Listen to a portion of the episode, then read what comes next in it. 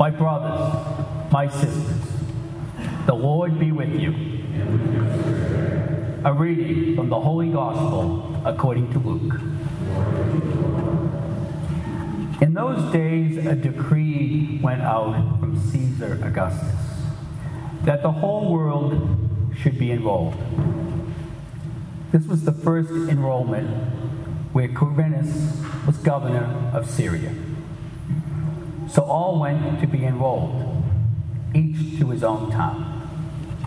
And Joseph went up from Galilee, from the town of Nazareth to Judea, to the city of David that is called Bethlehem, because he was of the house and family of David, to be enrolled with Mary, his betrothed, who was with child.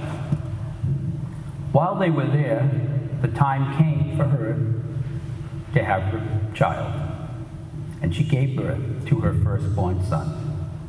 She wrapped him in swaddling clothes and laid him in a manger, because there was no room for them in the inn. Now there were shepherds in that region living in the fields and keeping the night watch over the flock.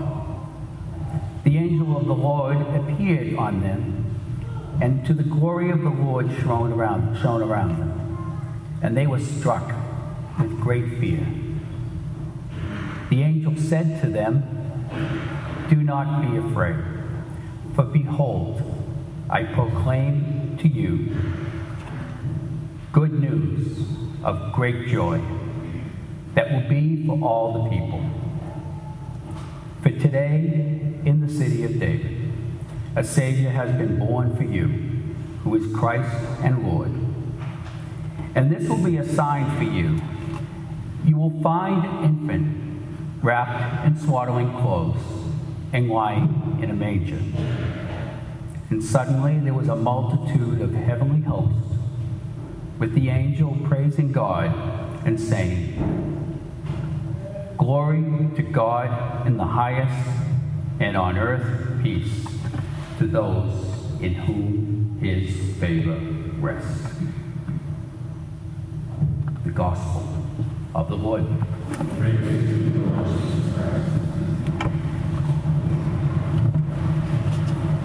Well, we welcome you, and we are so happy that you have chosen St. Paul Parish to be with us today at Christmas Eve. We're so blessed to have you, so welcome.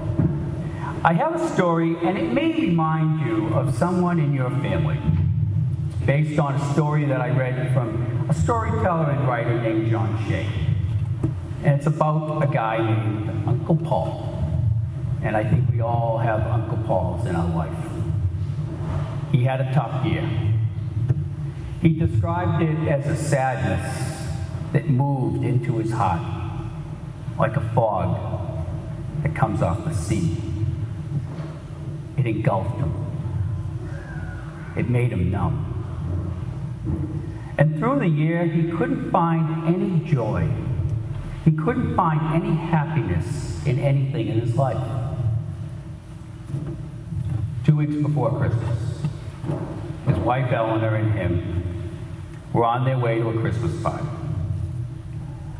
So they get to this underground parking garage at a condo development, and they were heading towards the elevator. And a sudden noise came from around the corner, near the storage area. It was a moving clothing rack.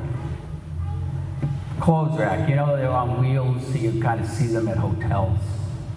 They move clothes around, maybe at a laundry. So it's coming at them quickly, and it's moving, and it's splashing through the puddles of water that were left from the melting snow on the cars.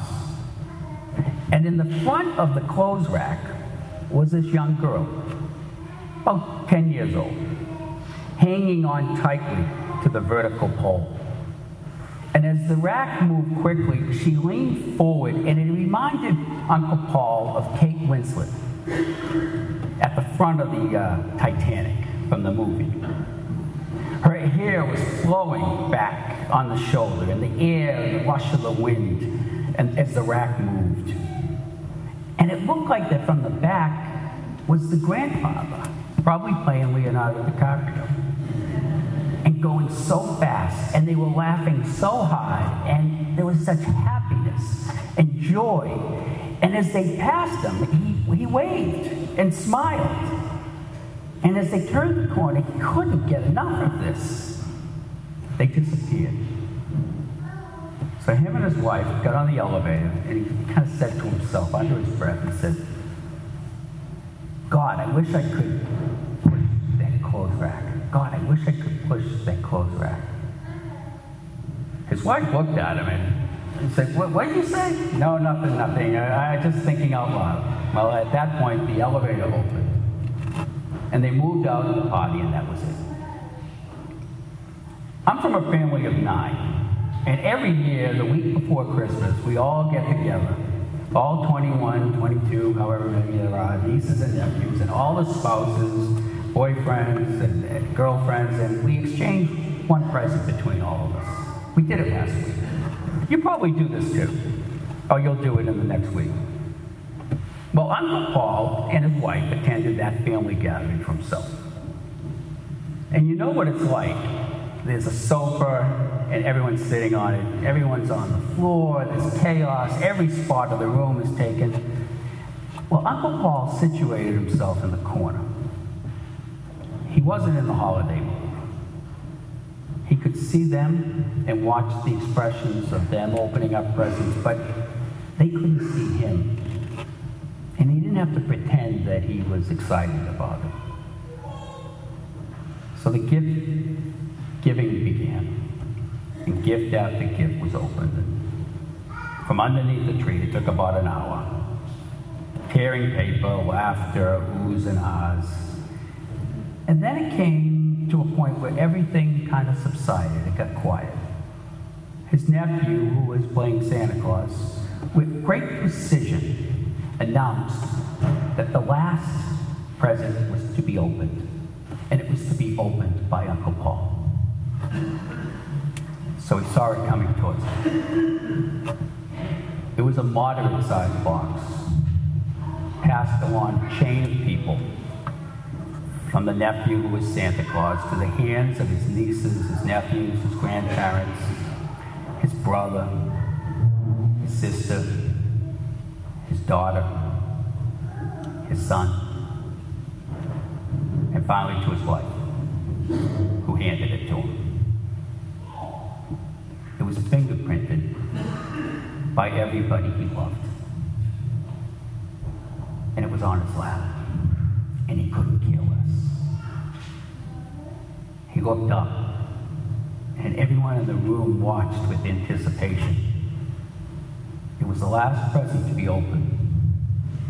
He quickly opened the present. He got no joy from doing it. And inside was a velvet bag tied at the top. And he untied it. And he pulled out this large kaleidoscope. It was dark wood, polished. It was a quality gift, but there was no card inside. And it was a gift without a giver. Who did this come from? He asked. Who do I have to thank? And, and no one said anything. There was silence. His wife jumped in, broke the silence, and said, from Santa, of course. It was if the word Santa was a signal for everyone to get out of the room. Everyone dispersed and moved on to get drinks and ask about dinner. And the gift giving was officially over. And he was left in silence with his anonymous gift. So his wife came over and sat next to him. And she says to him, Aren't you going to look into the kaleidoscope, Scrooge? He laughed, despite himself, picked it up, put it in his eye, and he turned it. And the technicolor pieces twisted and tumbled into a pattern that was so stunning for him. He turned it again, and the small pieces were transformed into a new beauty. It was breathtaking. He took his time with his eyes and he took in the joy and the pleasure of that small gift. He couldn't get enough of it.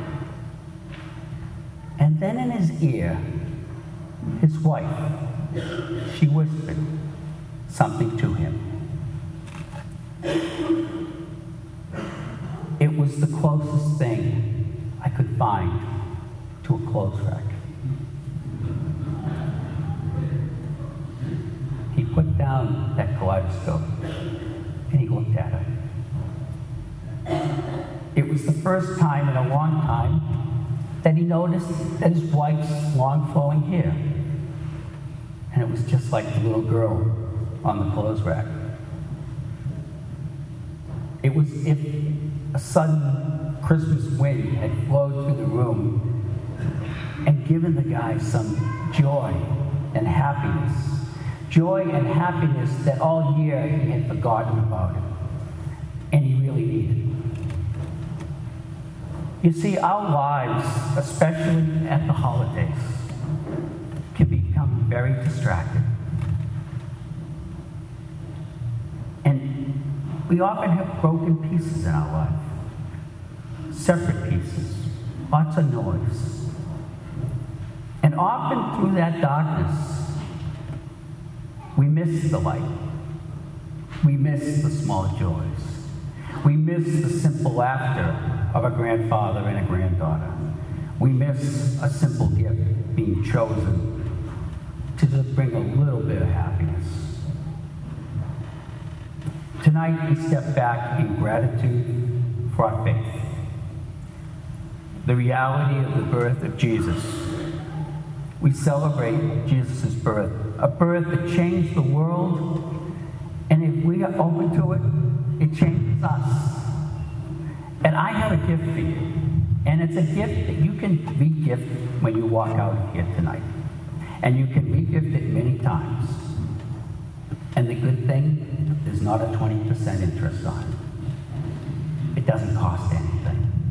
And it's more valuable than anything that you will get tonight or tomorrow morning.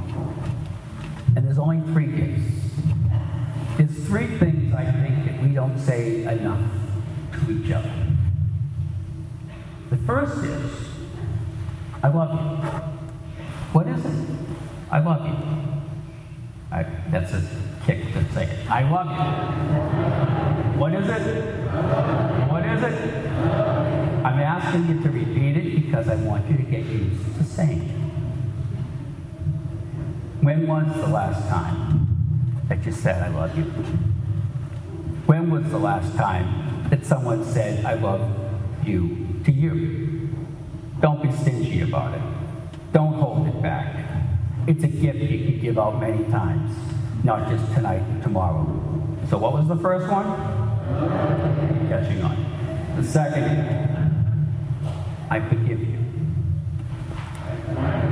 You're really catching on.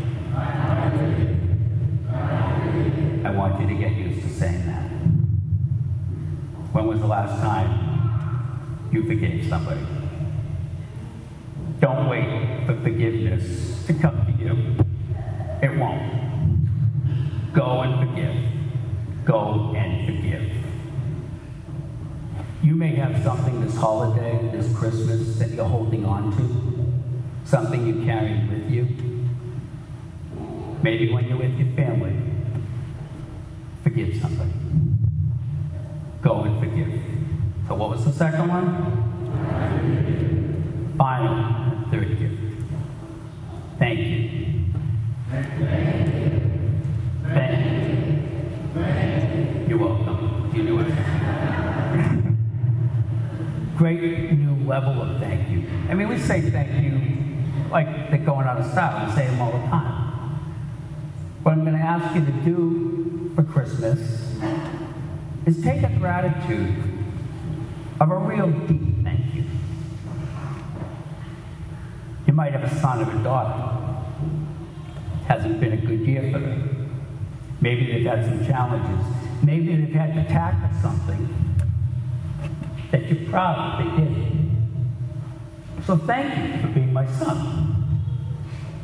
You're awesome in the way that you approach your challenge. You may have a daughter.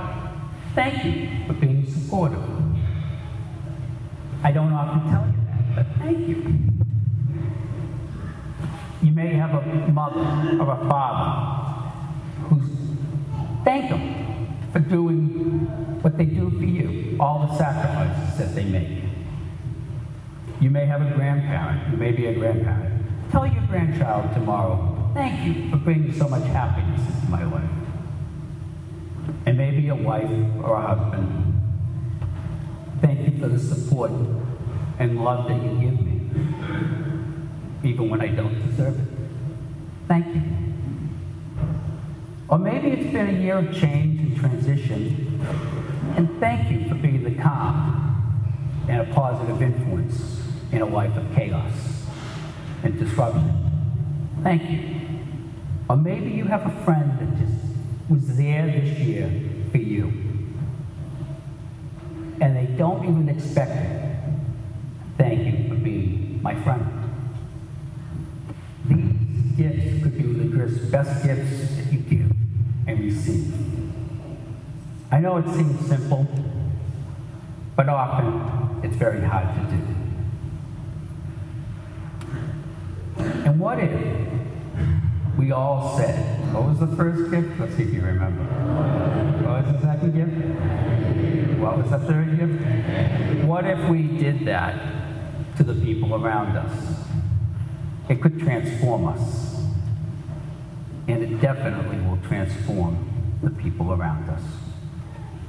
So on this Christmas Eve 2014, we celebrate God's greatest gift to us, greatest gift to us, the gift of an innocent, helpless baby, a baby named Jesus. Jesus who loves us, Jesus who is, with his mercy, forgives us, and Jesus who has great, generous gratitude for every single one of us. May we all be blessed with the peace, the peace, the hope, and the joy of this holy night.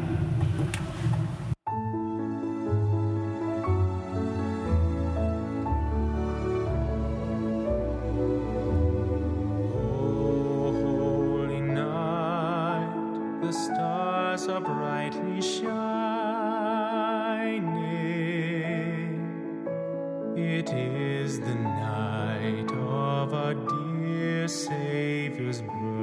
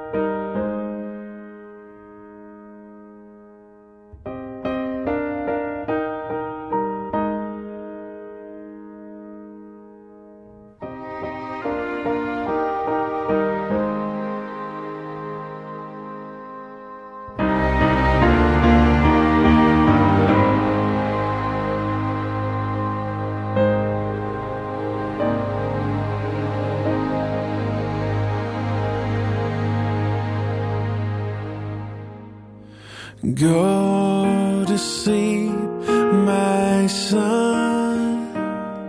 This may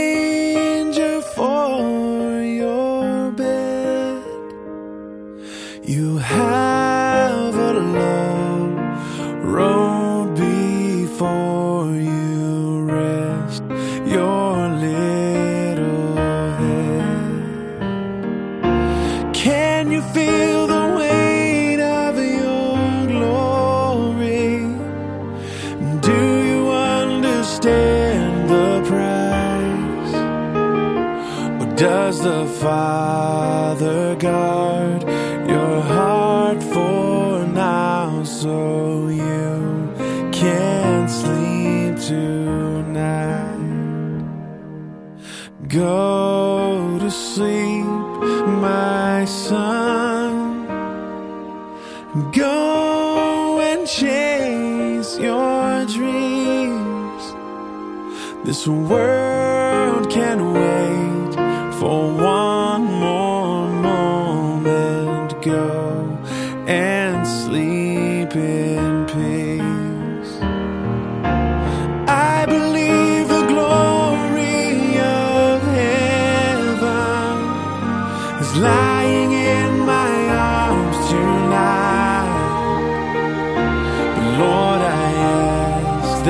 he for just this moment simply be my child?